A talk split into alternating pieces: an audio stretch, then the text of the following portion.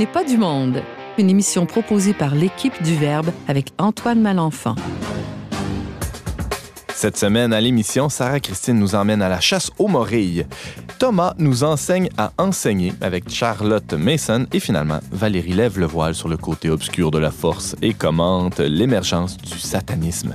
Bref, on n'est pas du monde.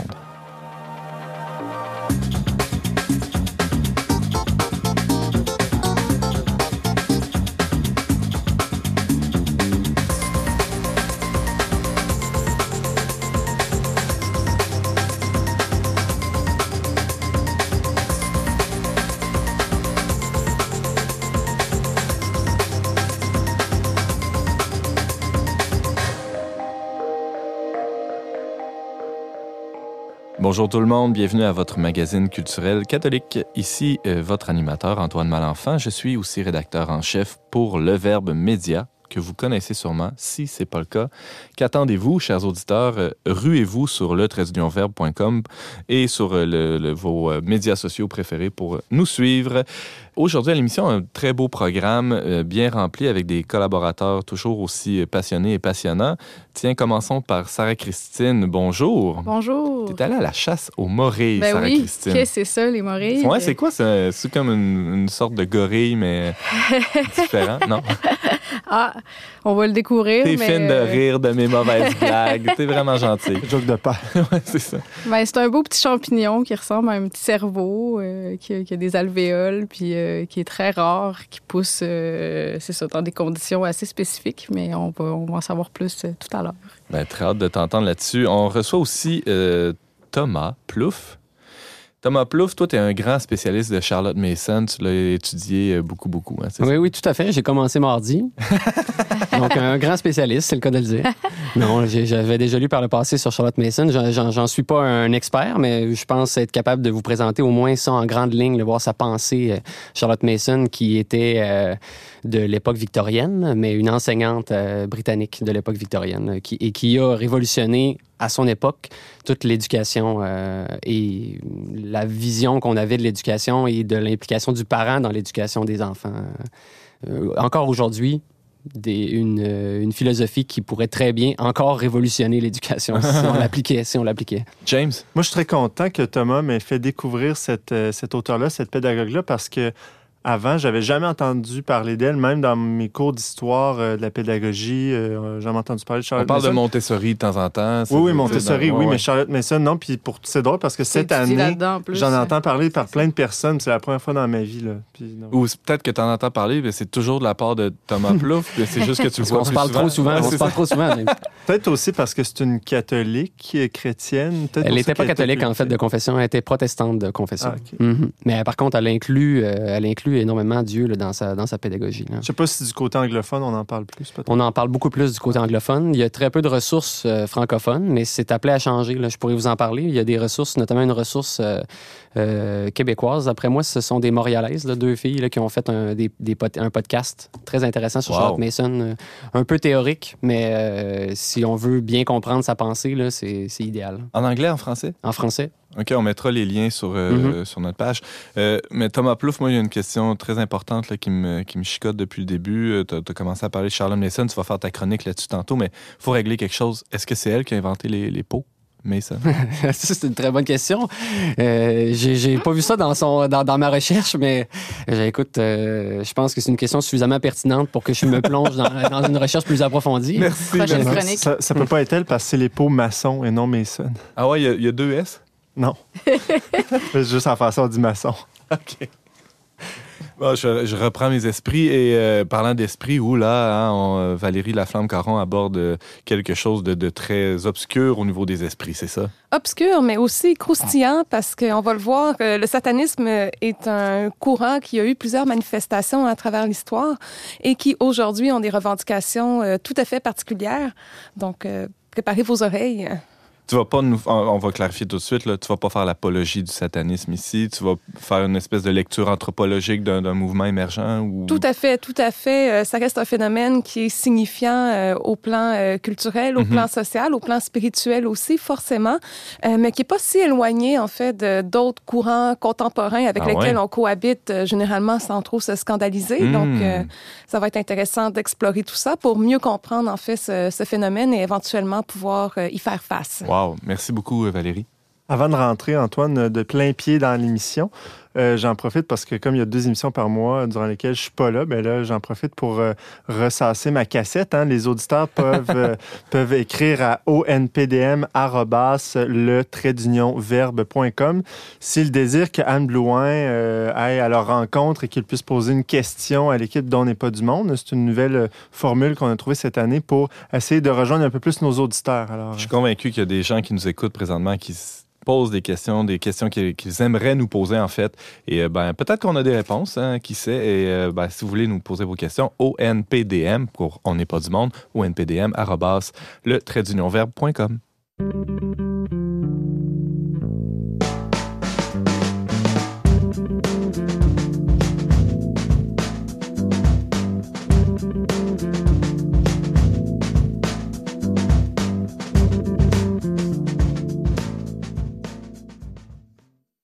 L'été est un temps où on se donne le temps et euh, la revue Le Verbe a, a pris le temps justement de, de présenter des articles cet été qui portent sur la contemplation. Et euh, on a une journaliste qui a fait une expérience de terrain assez particulière et elle nous a ramené un extrait de cette expérience.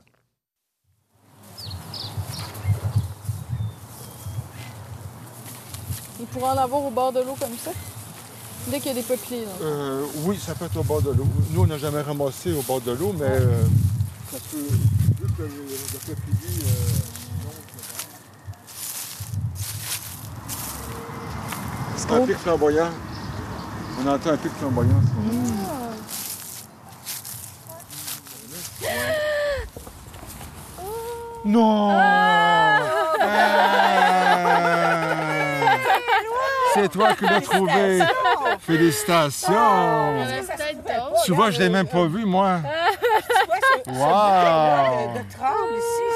C'est mais c'est toi qui as eu l'action de regarder. Ah oui. Tu vas pouvoir la porter avec toi. Ouais, ah, là, faut ben, là, il y en a peut-être d'autres. Okay. Regardons, Lovez regardons, regardons. Sarah-Christine Bourianne, qu'est-ce qu'on vient d'entendre? Mmh. On entend mon enthousiasme très, très grand. Est-ce que je viens de trouver de l'argent? On ne sait pas trop qu'est-ce que je viens de trouver, mais c'est juste un champignon que je viens de trouver. Donc, ça peut paraître étonnant d'être aussi enthousiaste. Ouais, mais quand on, pourrait ça pa- fait... on pourrait penser que c'est un pot d'or là, en, ouais. bas, en bas d'un arc-en-ciel, quelque chose comme ça. C'est presque ça. Mais non, c'est ça, c'est quand on cueille des champignons, c'est vraiment une expérience immersive, je dirais, de contemplation, parce qu'on est vraiment immergé dans le moment présent.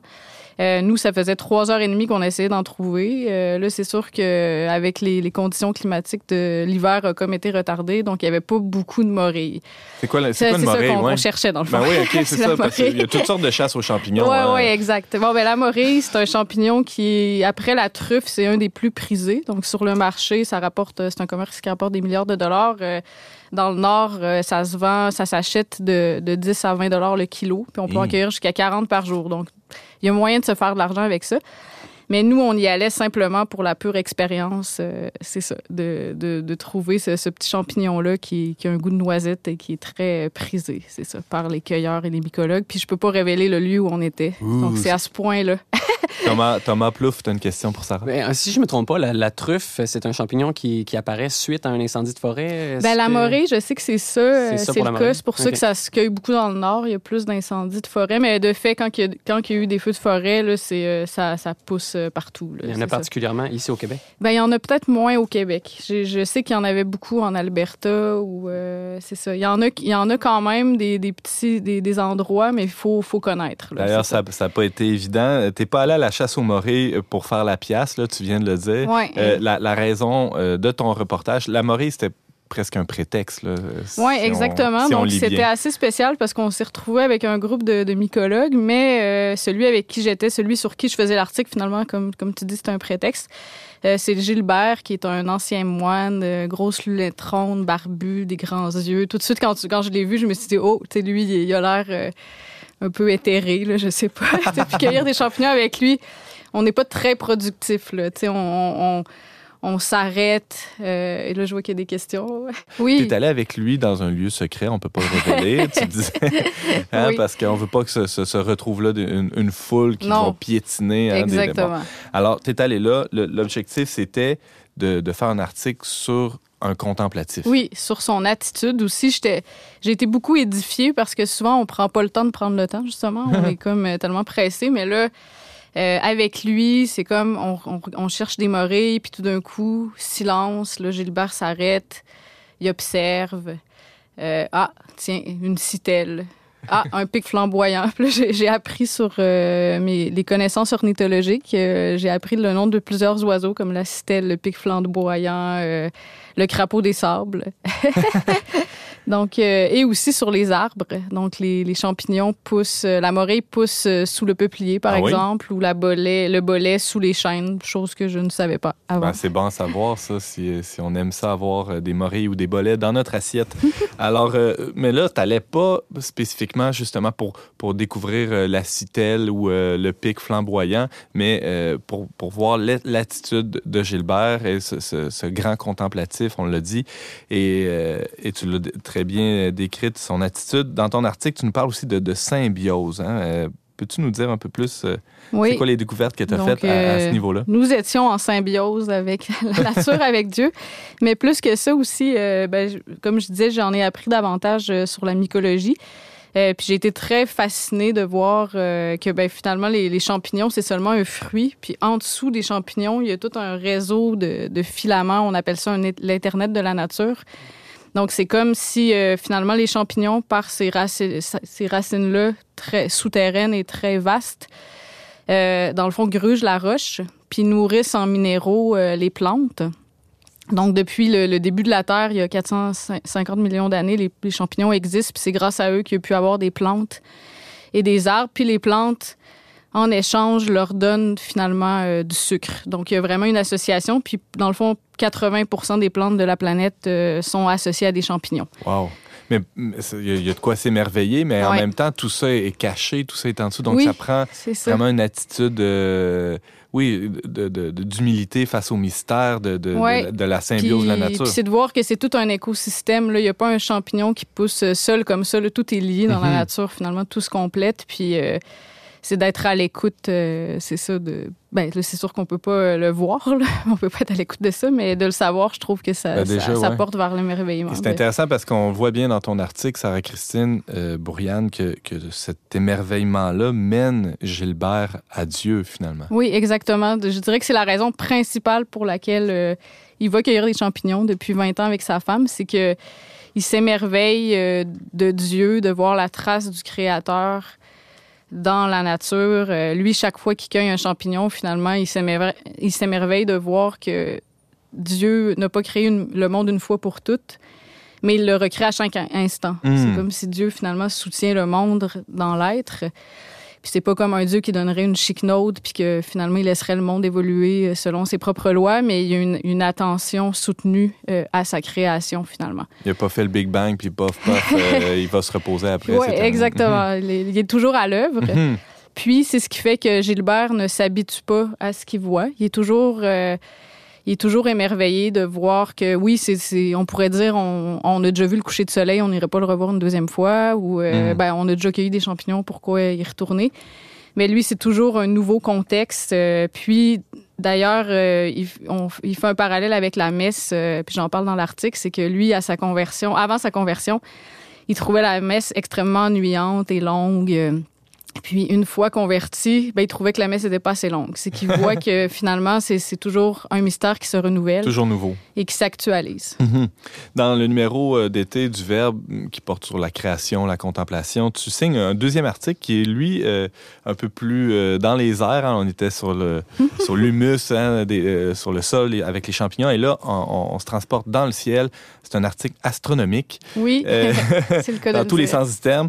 Et tu pars du constat que la pollution lumineuse nous empêche de contempler le ciel. Hein? Tu as vécu toi-même l'expérience de travailler plus jeune dans, dans un centre d'observation en astronomie et euh, dans une réserve de ciel étoilé. Tu pourras peut-être nous, nous décrire ouais. qu'est-ce que c'est. Ça a été quoi ton expérience, Sarah-Christine Bourianne? Oui, ben, j'ai travaillé à l'Observatoire du Mont-Mégantic. C'était vraiment euh, superbe, une, vraiment une belle expérience. Euh, Dans une réserve de ciel étoilé, le but, c'est de garder l'accès aux étoiles. Donc, ça peut paraître bizarre de parler de réserve. Là. Quand on parle de réserve, c'est qu'ils ont bien protégé. Ben ouais. Mais en effet, parce qu'on ne voit plus les étoiles en ville, elles sont voilées à peu près à quatre-vingt-dix-sept pour cent. On voit peut-être une dizaine, centaine d'étoiles maximum.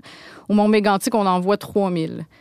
Euh, puis, ce qui, est, ce qui a rendu possible le projet, c'est qu'il y a trente-quatre municipalités qui ont, qui ont participé. Euh, ça s'étend sur un, un rayon de cinq mille kilomètres carrés. Ah, yes. Donc, c'est des euh... municipalités qui acceptent de fermer les lumières toute la nuit? C'est comment ça marche? Pas tout à fait, mais c'est pas loin. Moi, il fallait que j'aille une lampe de poche euh, ah oui? au Mont-Mégantic quand je travaillais là. Puis quand je suis revenue en ville, j'avais le réflexe de, d'ouvrir ma lampe de poche. Puis je me dis, ben voyons, il y a, donc, il y a vraiment beaucoup de lumière finalement. Je me rendais pas compte à quel point c'était toujours éclairant en permanence. Puis, euh, ben... le but, c'est de réduire l'intensité de la lumière, d'émettre un peu moins dans le bleu. Il y a même des, des abat-jours pour pas qu'on éclaire le ciel inutilement. Donc, pourquoi éclairer le ciel si on ben a ouais. juste besoin de la lumière euh, à, à, à, à une, une zone précise? Mm-hmm.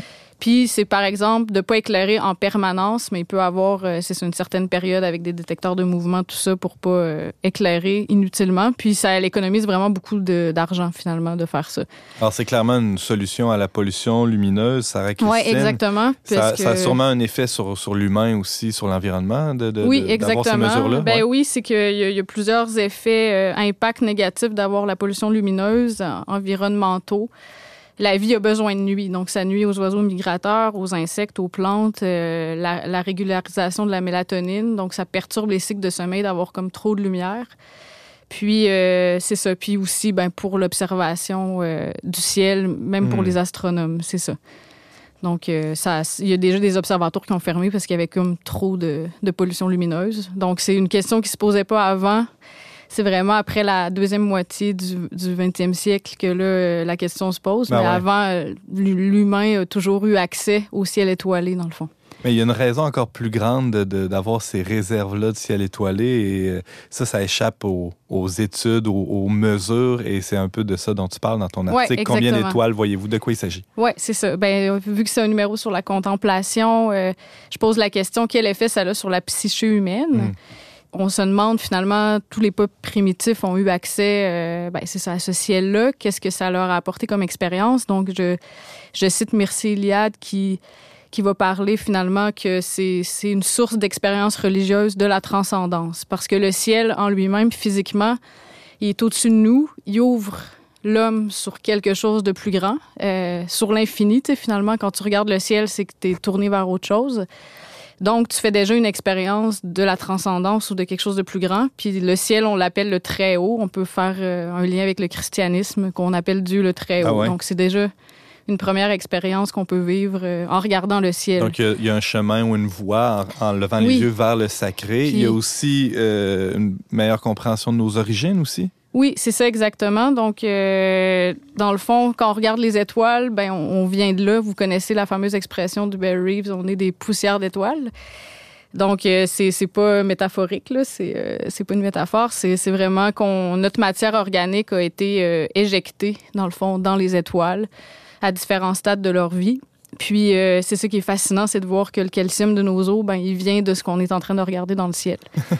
Euh, c'est ça. Puis en même temps, ben, il y a matière à s'émerveiller parce Évidemment, que ben ouais. tu te dis, il y a, il y a cent mille milliards euh, d'étoiles juste dans notre galaxie. Il y a deux mille milliards euh, de galaxies dans l'univers avec plus de cent mille milliards d'étoiles. Donc, essayez de vous figurer ça le donne chiffre. Le vertige. Wow. C'est pourquoi on est là, dans le fond. Mm. Pourquoi quelque chose plutôt que rien? C'est la question que ça pose. Puis, ça nous met en contact avec ça de voir les étoiles. Si on n'a plus, on, on n'a plus accès aux étoiles, ben ça, ça fait un monde où l'homme est renfermé sur lui-même, dans un monde à son image, puis il n'est pas tourné vers autre chose que lui.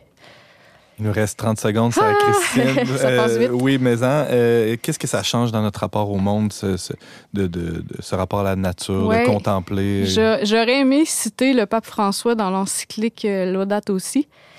Donc, je vais finir avec une citation du pape. « Si nous nous approchons de la nature et de l'environnement sans cette ouverture à l'étonnement et à l'émerveillement, si nous ne parlons plus le langage de la fraternité et de la beauté dans notre relation au monde, nos attitudes seront celles du dominateur, du consommateur ou du pur exploiteur de ressources incapable de fixer des limites à ses intérêts immédiats. En revanche, si nous nous sentons intimement unis à tout ce qui existe, la sobriété et le souci de protection iront spontanément. » Donc voilà. Merci beaucoup, paroles de sagesse, Sarah-Christine. Merci beaucoup. Tu nous parlais, en fait, tu faisais un retour sur tes deux plus récents articles dans la revue Le Verbe. Le premier intitulé « Écoutez la forêt qui pousse » avec Gilbert, le grand contemplatif cueilleur de morilles. Et aussi « Combien d'étoiles voyez-vous » euh, Tout ça va être disponible dès aujourd'hui sur le trait d'union verbe point com.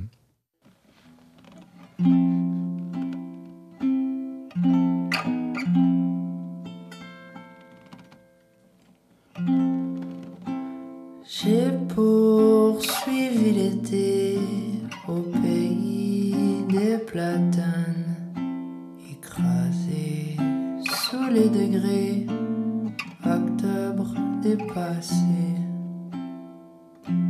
J'ai vu miroiter au bout de ma lame des sucreries, fleurs d'Elysée en provenance de Paname.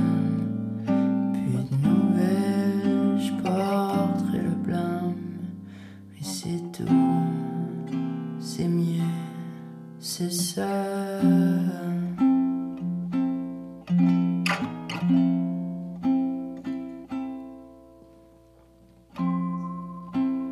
J'ai retrouvé des lettres de l'île reculée. Il paraît que c'était mon anniversaire. Ça a valu le coup d'essayer. J'espère d'être heureux, ta croix, tes smokes dans ta banlieue. J'espère que t'aimes ta vie, ta peau, au pire, à tout à l'heure. Je m'en viens à Escar et le loup me ramèneront vers chez vous. Mais c'était tout, c'était ça. C'est mieux comme ça.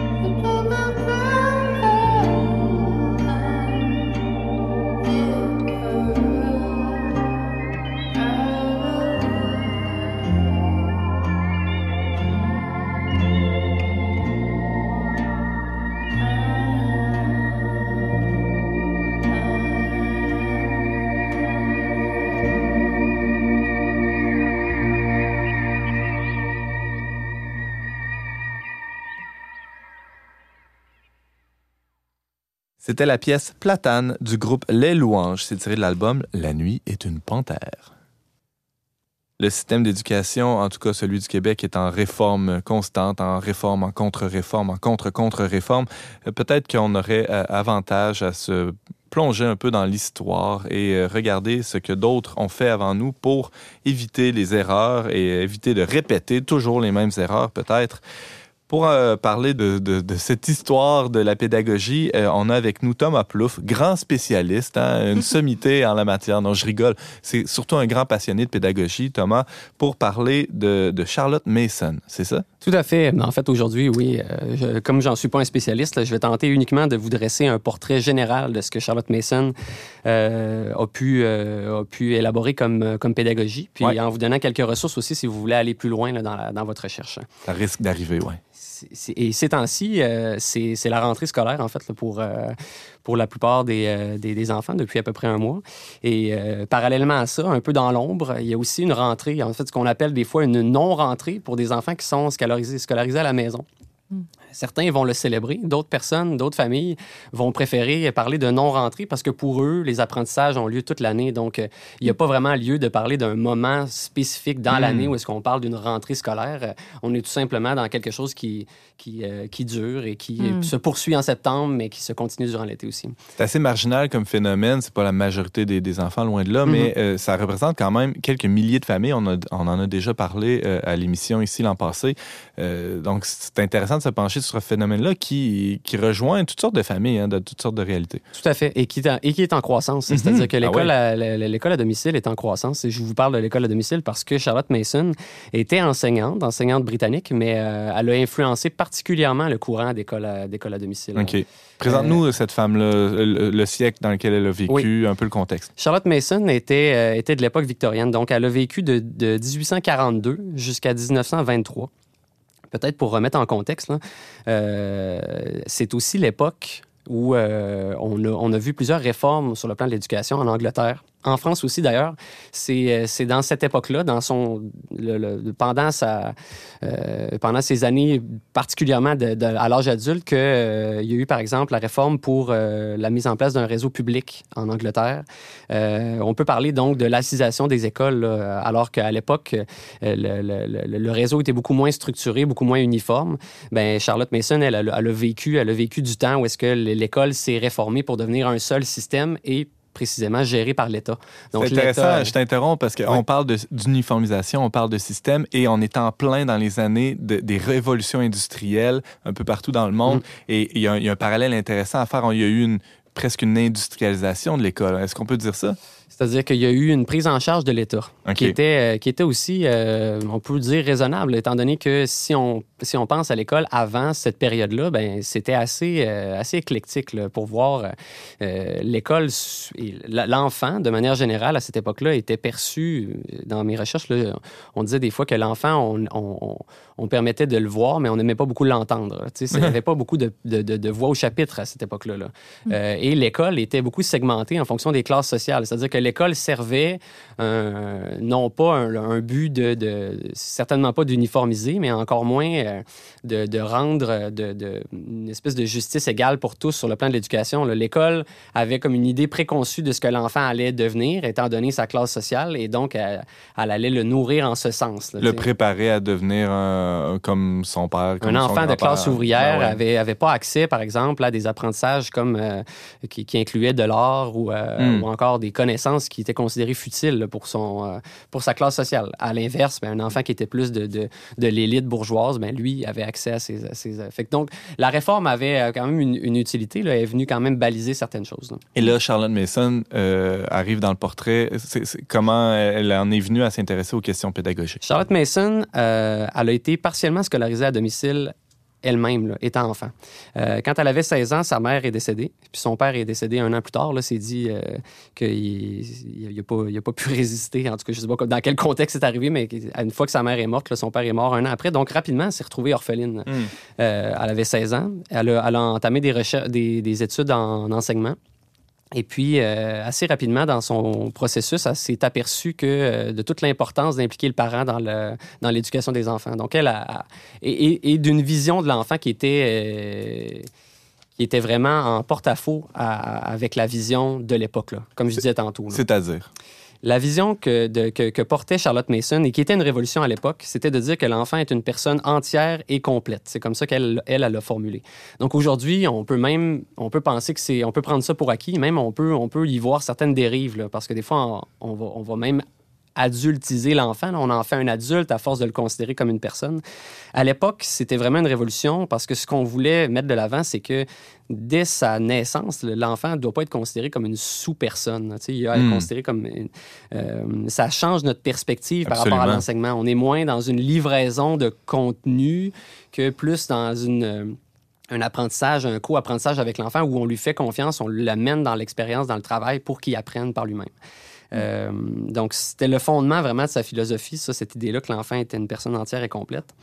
Et... Alors, de, justement, de cette anthropologie-là, de ce regard-là sur, sur les, les hommes et les femmes, ou en tout cas, que sont les enfants mm-hmm. euh, en tant que personne euh, entière, Euh, découle une, une, une façon d'enseigner qui est complètement différente, nécessairement. Surtout, oui, il faut se mettre à l'époque, là, c'est complètement différent. C'est une vraie révolution. Ouais. Là, pour elle, là, c'était vraiment... Parce qu'elle change le rôle. Tu sais, on parle là, d'une époque où est-ce que le maître est, est vraiment en posture de... de, de, de c'est comme je le disais tantôt, là, de, euh, il va venir livrer le contenu à l'enfant qui, lui, est un peu perçu comme un réceptacle là, qu'on va venir remplir. Là, complètement donc, passif. Euh, il est très passif. Il est beaucoup plus passif. Là. Euh, puis, cela dit, il faut mettre les choses en perspective. Là, les enfants, la plupart des enfants réussissent à naviguer à travers ce genre de moule-là, puis ils réussissent des fois à, à faire, à apprendre énormément de connaissances. Là, euh, là où Charlotte Mason elle venait, elle venait changer, c'est, à, c'est que pour l'ensemble des enfants, elle, elle avait comme, comme a priori que l'ensemble des enfants, peu importe ce qu'ils précèdent en termes d'histoire ou euh, familiale et autres, euh, a, a le même potentiel de départ. Puis, euh, euh, donc, s'il veut actualiser le potentiel que Dieu lui a donné, ben, il faut à, changer notre perspective et, et davantage être, euh, lui faire confiance rapidement. On n'a pas le choix, dans ce cas-là, d'avoir un, un enseignement assez personnalisé. On ne peut pas euh, mettre euh, trente à quarante jeunes dans une classe en ayant ce, ce, cette vision-là de la pédagogie. Comment ça, ça peut être conciliable? Ce, que, ce qui change beaucoup au niveau de la posture de l'adulte, c'est qu'il va, tranquillement, il va délaisser, le, il va délaisser pour beaucoup les périodes dites d'enseignement magistraux. Okay. Euh, il va changer cette, ces, ces périodes-là pour des périodes où est-ce qu'il amène il met l'enfant dans une posture expérientielle, où est-ce qu'il le met en action. Par exemple? Charlotte Mason avait, on pourrait résumer un peu, là, elle avait, euh, pour elle, là, l'environnement et tout ce que l'enfant touche au quotidien doit en aucun cas être réduit à un niveau dit infantile, là, tu sais, une espèce d'infantilisation des choses. Là, tu sais, par exemple, au lieu de présenter euh, des, des grandes œuvres de, de, de, d'artistes qui ont, euh, qui ont été influents dans l'histoire, bien, on va, euh, parce qu'on pense que l'art est inaccessible pour les, pour les petits ou pour les enfants, euh, on va le, le, l'adapter, le vulgariser, le simplifier.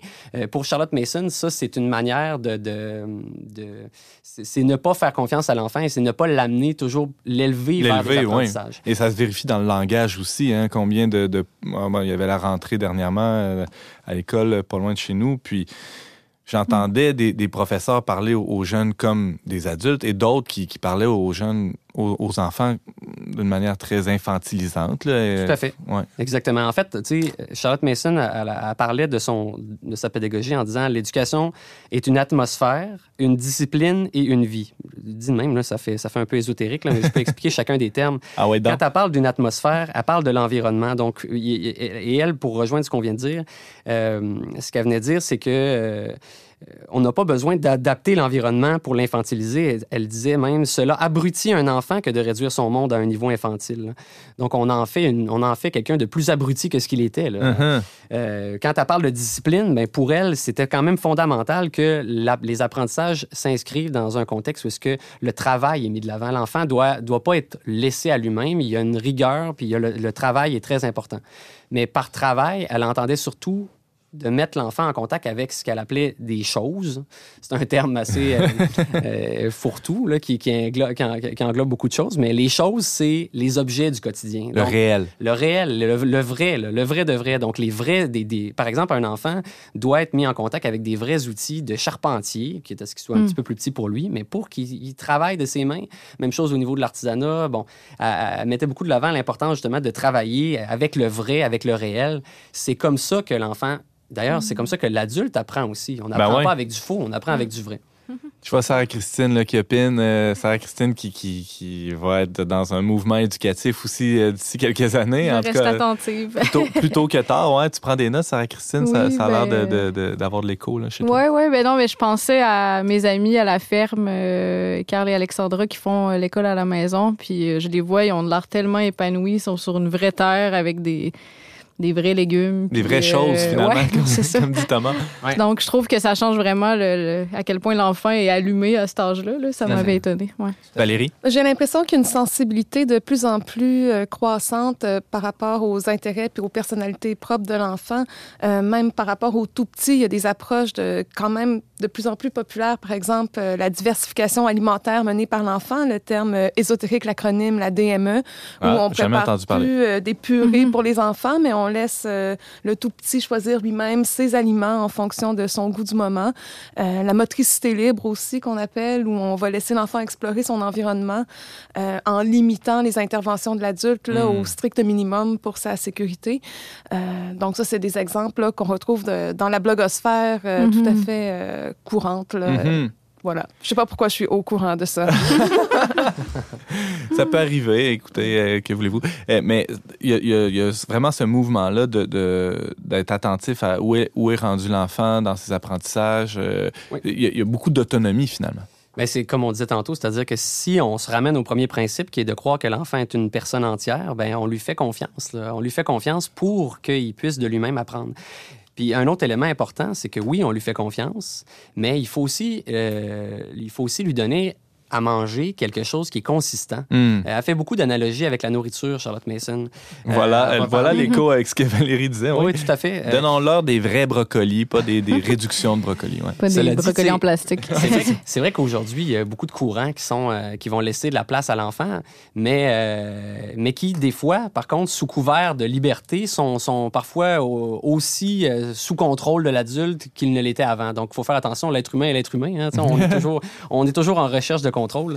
Ce que Charlotte Mason avançait quand elle parlait de, de, de, d'analogie avec la nourriture, c'est que pour elle, euh, euh, et ça rejoint le troisième point, là, l'éducation est une vie. Donc pour elle, il faut autant nourrir le corps que l'esprit. Donc c'est une notion importante qu'on n'entend plus beaucoup à l'école, là, ben cette ouais. idée-là de nourrir l'esprit.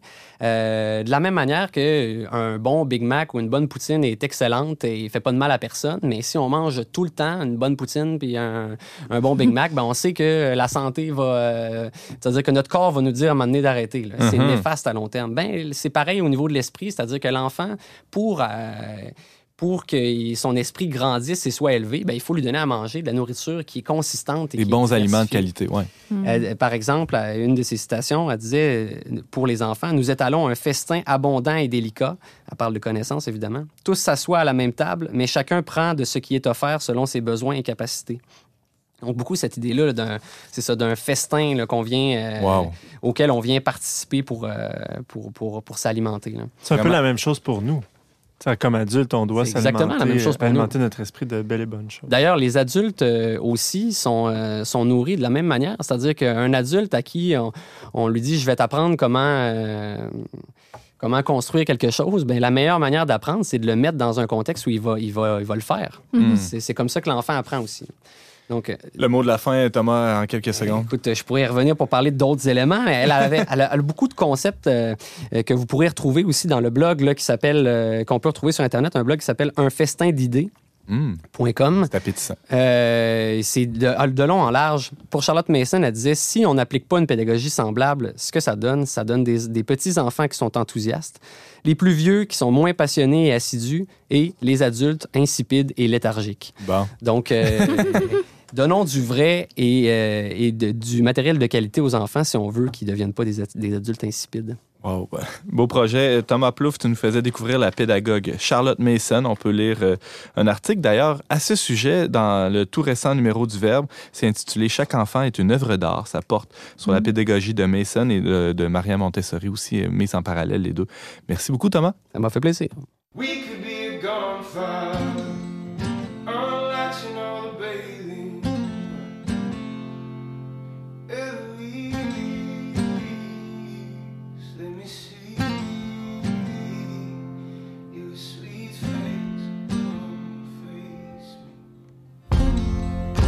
Chin up, we're young and in the dark.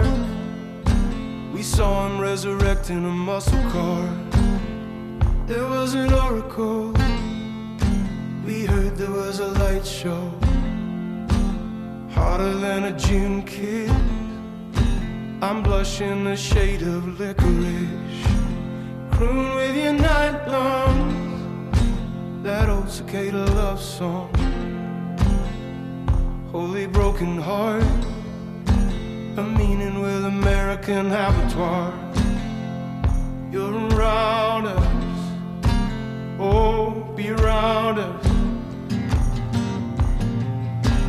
Someone close our eyes, make it so that we can find you in our imagination, a magic eye. In the photo of them, we look like a gunfire, modeled after old tree, maybe any old, and we can trick shoot bottles. Everyone aims slow. Ooh, come on, be a good fighter, baby.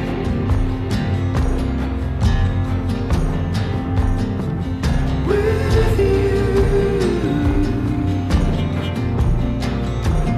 we can be a good fighter.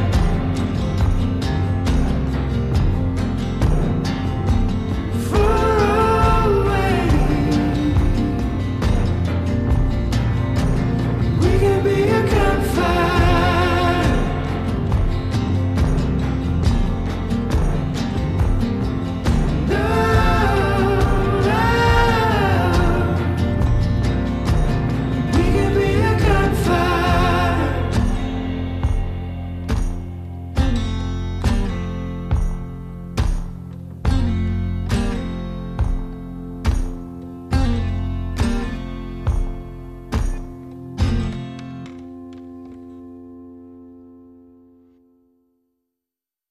vous êtes toujours avec Antoine Malenfant au micro d'On n'est pas du monde. On vient d'entendre Penny and Sparrow avec leur piste Éloise. C'est tiré de leur tout récent album Finch. Si vous suivez l'actualité nationale, vous avez peut-être vu passer une petite nouvelle hein, qui n'a pas fait tant d'écho que ça, euh, mais quand même, euh, dans la région d'Ottawa, dans la ville même d'Ottawa, il y a eu euh, récemment ce qu'on appelle une messe noire. Et euh, évidemment, ça fait réagir beaucoup la, la cathosphère, hein, c'est cet univers euh, catholique en ligne, virtuel, mais, euh, mais aussi bien au-delà. Et bon, on avait envie d'un peu de, de décortiquer tout ça, analyser tout ça, voir euh, c'est quoi les implications, c'est quoi les enjeux qui sont liés à, à ce genre de, de pratiques très obscures. Euh, pour en parler, l'anthropologue et animatrice de pastorale. Salut Valérie Laflamme-Caron. Bonjour. Il y a eu une messe noire à Ottawa. Exactement. Dans mes notes, euh, j'ai bien écrit « messe noire » avec euh, entre guillemets. Ben ouais. Euh, parce que quand je suis allée voir là, de quoi il en retournait, euh, je ne veux pas banaliser hein, ce qui s'est passé à Ottawa, mais je pense que c'est plus complexe que ce qu'on a pu en, en comprendre là, à travers les médias. Donc, si je résume ce qu'on a dit, l'actualité, en gros, c'est qu'il y a eu une messe noire euh, et le terme a été employé ainsi. Les catholiques ont essayé de l'en empêcher et ont célébré une messe de réparation là, le lendemain. Euh, pour euh, les, les fondateurs, euh, ça, ça s'appelle le Satanic Temple. Euh, ça vient des États-Unis. C'est basé à Salem, évidemment, au Massachusetts. Mm-hmm. Salem, qu'on connaît euh, à cause des sorcières de Salem. Euh, c'est un mouvement qui est tout à fait récent, fondé en deux mille treize par deux Américains, en opposition explicitement euh, aux chrétiens évangélistes aux États-Unis, qui sont très impliqués dans la politique. Donc, euh, c'est un mouvement qui se présente comme euh, non-théiste, voire même athéiste. Donc, à ce moment-là, ils ne croient pas vraiment vraiment dans le diable, ils ne croient pas en l'existence d'êtres surnaturels. Ils vont récupérer l'imagerie et la symbolique là, de Satan, euh, parce que pour eux, c'est, euh, ça incarne tout ce que détestent en fait les ben chrétiens. Ouais, euh, c'est de la provoque finalement. Euh, exactement. Mm-hmm. Après, euh, il y a probablement des implications spirituelles euh, au même titre que quand on s'adonne à d'autres pratiques. Euh, et c'est pas, encore une fois, je le dis, c'est pas insignifiant qu'on récupère cette imagerie-là. Euh, mais ce que eux souhaitaient en fait faire, euh, c'était, oui, tenir euh, une messe noire, mais pour eux, en fait, ça, c'est un rituel qui est blasphématoire et, je cite, « potentiellement discordant, irrévérencieux envers les symboles de superstition et d'autorité arbitraire ». Donc, dans leur énoncé de mission, si ben je peux ouais, dire, là, euh, il n'est pas tant question d'un combat frontal par rapport à une église en particulier. De toute façon, pour eux, ils, ils n'y croient pas, euh, mais c'est vraiment contre les avancées de ce qu'eux considèrent une théocratie. Donc euh, là, on parle évidemment là, de, de leur point de vue. On pourrait jeter un autre regard là, sur, euh, sur ce phénomène. Bien sûr. Et ils ne, déf- ils ne, ne, ne sont, se disent pas euh, vouer un culte à Satan à proprement parler. Qu'est-ce qu'ils défendent alors? Qu'est-ce qu'ils mettent de l'avant dans... dans leur, dans leur système de pensée ou leur idéologie? C'est, c'est quoi? C'est la science? Euh, c'est la, la raison? Oui, euh, ça fait vraiment partie de leur principale revendication. On sait qu'il y a des courants créationnistes très forts, justement, euh, aux États-Unis. Donc, eux vont militer au nom de la raison, mais aussi du pluralisme religieux. Ils se veulent ah, des ouais. grands défenseurs là, de la laïcité. Et pour faire, av- faire avancer là, le, leur argument, euh, ils vont justement... Euh, Dans, en termes populaires, on dirait troller, troller mmh. les fondamentalistes chrétiens. Qu'est-ce que ça veut dire troller? Euh, troller, c'est provoquer, finalement, provoquer pour susciter là, le, la frustration, la colère et les réactions. Donc, ils vont les troller euh, en allant sur tous les terrains où, où les évangélistes et où les chrétiens, en général aux États-Unis, là, peuvent être investis, dans, dans les écoles surtout. Euh, par, par exemple, là où il y a des prières dans les écoles, ils vont proposer qu'on adopte aussi la prière euh, de Satan, une mmh. prière sataniste. Euh, donc, ça va être leur façon là, de, de aussi attirer l'attention des médias. J'ai relevé deux actions qui avaient eu plus de visibilité. Donc, en deux mille treize deux mille quatorze environ, ils ont euh, célébré, entre guillemets, une messe rose. Donc, c'est eux qui ont appelé ça ici. Euh, sur la tombe de Catherine Johnson, qui, elle, est la fondatrice de la Westboro Baptist Church, qu'on a connue dans les médias sociaux euh, à cause de ses manifestations contre les personnes homosexuelles et plus particulièrement de leur pancarte sur laquelle il était écrit que Dieu détestent les, ces personnes-là. Donc, God mmh. hates fag, euh, c'est, euh, ils sont tristement célèbres pour ça. Euh, donc, le rituel visait à changer l'orientation sexuelle de cette euh, chère Catherine Johnson. Mmh. Donc, euh, ils sont beaucoup dans, dans le spectacle. Ouais. Euh, et une autre de leur action, euh, ça a été de récolter à travers Internet euh, la somme de vingt mille dollars afin d'acquérir euh, une statue de Baphomet qui est un, une, une représentation du diable avec une tête de chèvre ou de bouc, là, en tout cas. Donc, euh, une représentation du diable au pied duquel on retrouve deux enfants. Et ils ont installé la statue euh, devant le Capitole de l'État d'Oklahoma et ensuite en Arkansas, euh, après qu'un politicien américain y ait fait installer une représentation des dix commandements. Mm. Donc, au nom euh, du respect du pluralisme religieux, ben, ils ont demandé à ce que leur statue soit aussi euh, disposée. Et quand on, le gouvernement a décidé de retirer les dix commandements, ben, eux ont aussi retiré leur statut. Donc, euh, c'est le genre de choses là, qu'ils font. Euh, au Canada, euh, ils, sont, euh, ils sont représentés là, dans treize villes différentes, dont à, à Ottawa, où ils ont, euh, dans un bar, là, c'est ça, célébré ce qui a été appelé une messe noire. Mm. Donc, il y avait des rituels euh, lucifériens, euh, mais aussi des spectacles burlesques. OK. Donc, il y, y a un peu de tout là-dedans. Les gens qui fréquentent ça, c'est, c'est, c'est à peu près euh, de, de toutes sortes de milieux. Il y a, de, de ce que j'ai vu, il hein, y a des vidéos même sur Internet où on peut voir euh, leurs différents rituels, entre autres le débaptême, si je peux mm-hmm. dire. Ils vont même pas parler d'apostasie, ils vont parler de débaptême où on va consacrer la souveraineté de la personne sur elle-même dans sa vie.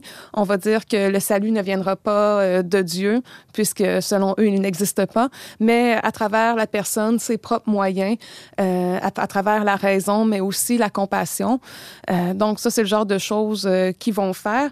Donc ça, ça se distingue quand même, à mon avis, là, de, des messe noire au sens euh, traditionnel du terme. Mm-hmm. Euh, c'est une création moderne qui va... Euh, c'est, ouais, ça. c'est ça, je, c'est, c'est très, très moderne. C'est des réactionnaires, là, sont en réaction à tout, euh, tout phénomène euh, religieux et spécialement chrétien dans notre monde, mais euh, des réactionnaires, somme toute, assez modernes, même je, post-modernes. Je, je pense que oui, parce que ça semble être un milieu à la jonction de différentes sous-cultures qui ont émergé. Là, Comme dans, quoi? Par exemple, le milieu euh, heavy metal. Donc, euh, il y a beaucoup de musique rock euh, qui vont avoir cette imagerie-là, mais aussi de milieux plus fétichistes par rapport au B D S M, des pratiques sexuelles marginales, mais...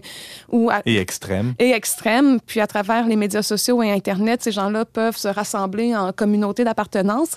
Donc, ce que j'ai vu sur Internet, dans les vidéos, pour... ça me semblait être des gens qui étaient sensibles là, à, à ce genre d'influence-là et qui allaient euh, participer à des rituels qu'eux-mêmes savaient être construits pour les besoins là, de, de leur expérience personnelle, du spectacle et de l'avancement de leurs idées. Qu'est-ce qui existe comme documentation sur ce, ce genre de, de mouvement-là, ou en tout cas sur le Satanic Temple? Il y a eu des enquêtes qui ont été faites déjà? Là... Différents reportages, étant donné qu'aux États-Unis, ils ont eu beaucoup de visibilité depuis deux mille treize. Là, il y a Vice Magazine Johnson qui est allée. C'est, c'est quand même très transparent.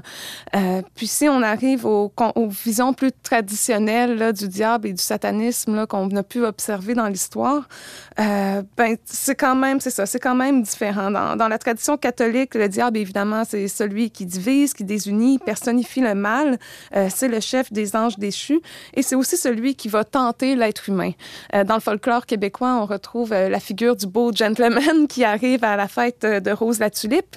Qui, qui arrive vers euh, minuit moins cinq à peu près. Exactement, là. Et qui fait danser cette chère Rose et qui, là, le coup de minuit sonne. Euh, c'est maintenant le carême et Rose a été prise en train de danser et c'est finalement le diable qui l'amène en enfer.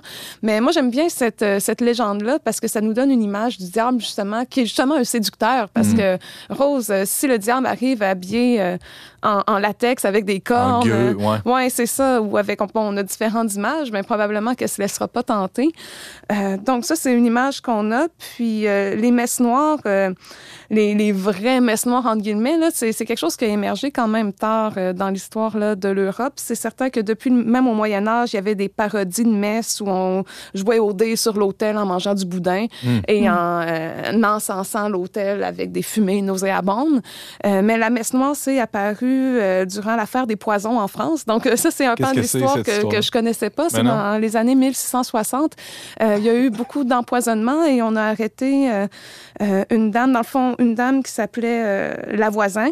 Donc euh, La Voisin qui, qui avait un complice euh, qui était un prêtre défroqué qui s'appelait Guibourg. Et euh, ces deux personnes, euh, en plus de perpétrer différents avortements, d'être à la tête d'un commerce de poisons et tout ça, euh, auraient initié un rituel, donc une messe noire qui a été décrit dans le procès donc, euh, de ces personnes. Et le rituel aurait été de, initié à la demande de Mme de Montespan, qui était une maîtresse du roi Louis quatorze, avec qui il y a eu sept enfants. Donc là, on arrive dans les méandres de la politique et tout ben ça. Ouais. Là, on pourrait en faire une émission au complet. Ben, euh, revenons à, à aujourd'hui. Est-ce oui. qu'il y a des liens entre la politique et, et ces, ces mouvements-là? Oui, parce qu'en fait, leur raison d'être, elle est d'abord et avant tout politique, à, à mon avis, parce que ils en ont pas tant euh, contre les croyants, euh, selon de leur point de vue, que contre euh, les avancées, en fait, de certaines églises aux États-Unis. Après, dans, dans l'appareil politique. Dans l'appareil ouais. politique. Euh, après, l'archevêque d'Ottawa, euh, pour lui, euh, il a déclaré, en fait, que c'était un acte haineux envers l'Église. Donc, euh, je prétends pas non plus que ces gens-là sont, sont nos plus grands alliés, là, au contraire, mais les gens contre qui ils se battent, à mon avis aussi, sont, sont pas nécessairement là, des, des gens avec qui on a des affinités. Là. La Westboro Baptist Church, mm-hmm. en tout cas, pour ma part, je la compterais pas dans... Non, c'est ça, dans mes Comme alliés. Comme les alliés naturels. C'est ça, de, exactement. De, ouais. euh, par contre, c'est ça, l'archevêque pré- prévenait les gens de ne pas assister à cet événement-là parce que ça pouvait ouvrir des portes spirituelles. Mmh. Et, et puis, je pense que c'est vrai. Avec je pense, raison, ben oui. Je pense que c'est vrai. Euh, par contre, euh, étant donné que ça, ça relève du spectacle, euh, moi, j'ai l'impression qu'on... Quand on regarde un spectacle d'artistes de la culture populaire comme Madonna ou Lady Gaga, elles vont performer le, genre, le même genre de rituel même sur scène et tout ça. Euh, donc, c'est certain qu'elles ne vont pas nécessairement évo- invoquer Lucifer et tout. Mais c'est, c'est quelque chose qui est un produit de notre culture. Puis, euh, euh, si, euh, moi, je, si je pense en tant qu'animatrice de pastorale, mmh. c'est certain que je suis soucieuse, moi, de, d'aller aux périphéries et sans, encore une fois, banaliser ce genre de phénomène. Euh, je pense qu'en le resituant dans son contexte, Contexte, mm-hmm. ça permet aussi de réhumaniser ces personnes-là et de ne pas en faire le diable incarné. Euh, si ces gens-là sont là, c'est qu'ils ont une recherche de vérité quand même, euh, une recherche d'appartenance. Et puis, je pense qu'on a tout à gagner à tenter d'établir un dialogue avec ce type de groupe-là, mais aussi plusieurs autres groupes, parce que de plus en plus, on voit émerger des groupes d'appartenance euh, qui soient politiques ou religieux, euh, où les gens sont très refermés sur eux-mêmes, ça devient hermétique, les gens vont partager un langage commun. Euh, ils vont se radicaliser là, dans, dans leur position, puis ce qui nuit, à mon avis, au climat social. Et euh, j'observe aussi qu'il y a une espèce de colonisation de nos imaginaires politiques et religieux par ce qui se passe. Qu'est-ce que tu entends dire par là? Euh, ben, à mon avis, c'est des problèmes qu'on, qu'on importe, là, entre autres des États-Unis. Je veux dire, les mmh. fondamentalistes chrétiens évangélistes, le créationnisme, là, c'est, c'est pas un Ça problème. Ça fait pas partie au... du paysage euh, socio-politique et religieux du Québec. Non, non, non et même l'Église catholique comme institution de pouvoir qui exercerait une autorité arbitraire et des superstitions là, sur la population. On n'est pas là, là. Non, c'est mm-hmm. tout à fait risible là, de mm-hmm. penser en ces termes-là ici. Donc, euh, si nous-mêmes, là, on se laisse prendre par toutes ces influences-là, je pense qu'on n'est pas en train de, de travailler pour l'avancement du Québec ici et maintenant. On se scandalise, on aime bien ça, se scandaliser par opposition aux autres et tout, euh, mais bon. Voilà. C'est, c'est peut-être un peu moins vrai dans l'Ouest, toutefois, où il y a mm-hmm. vraiment une présence des églises évangéliques en politique, mais ça, on s'entend que... Non, puis même dans les cultures de l'Église catholique au Canada, ça diverge aussi selon les régions, là, ouais, donc... Euh... c'est ça. Alors Valérie, tu irais jusqu'à dire que le, ce genre de milieu-là, très underground, hein, très obscur même, euh, c'est des terres de mission? Bien, certainement. Si elles n'en sont pas, où allons-nous aller vers ceux qui nous accueillent à bras ouverts et qui nous donnent du gâteau? Ce sera certes plus agréable, mais peut-être moins pertinent. Très drôle et très vrai à la fois. Merci Valérie. Ça me fait plaisir. Tu parlais de la montée, en fait, de, de, de, de certains phénomènes sataniques là, qui est justement à mettre avec des guillemets euh, dans, euh, ici au Canada. Rappelons que tu es animatrice de pastorale dans une, un collège de la région de Québec. On peut te lire sur le trait d'union verbe point com et t'entendre à On n'est pas du monde. Merci. Merci.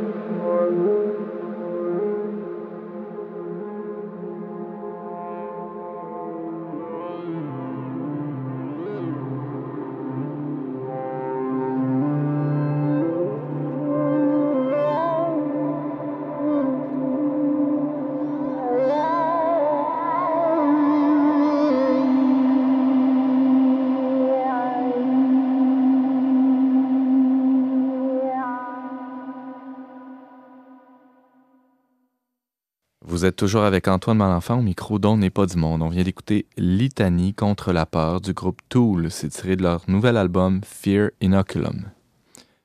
Cette semaine, Sarah-Christine Bourianne nous amenait à la chasse aux morilles. Thomas Plouffe nous enseignait à enseigner avec la pédagogue Charlotte Mason et Valérie Laflamme-Caron nous amenait dans l'univers obscur du satanisme. Merci d'avoir été des nôtres. On se retrouve la semaine prochaine, même heure, même antenne, pour un autre magazine dont n'est pas du monde. Aux choix musicaux, James Langlois, à la réalisation technique, Yannick Caron, à l'animation, Antoine Malenfant. Cette émission a été enregistrée dans les studios de Radio Galilée. On remercie le Fonds Roland Leclerc pour son soutien.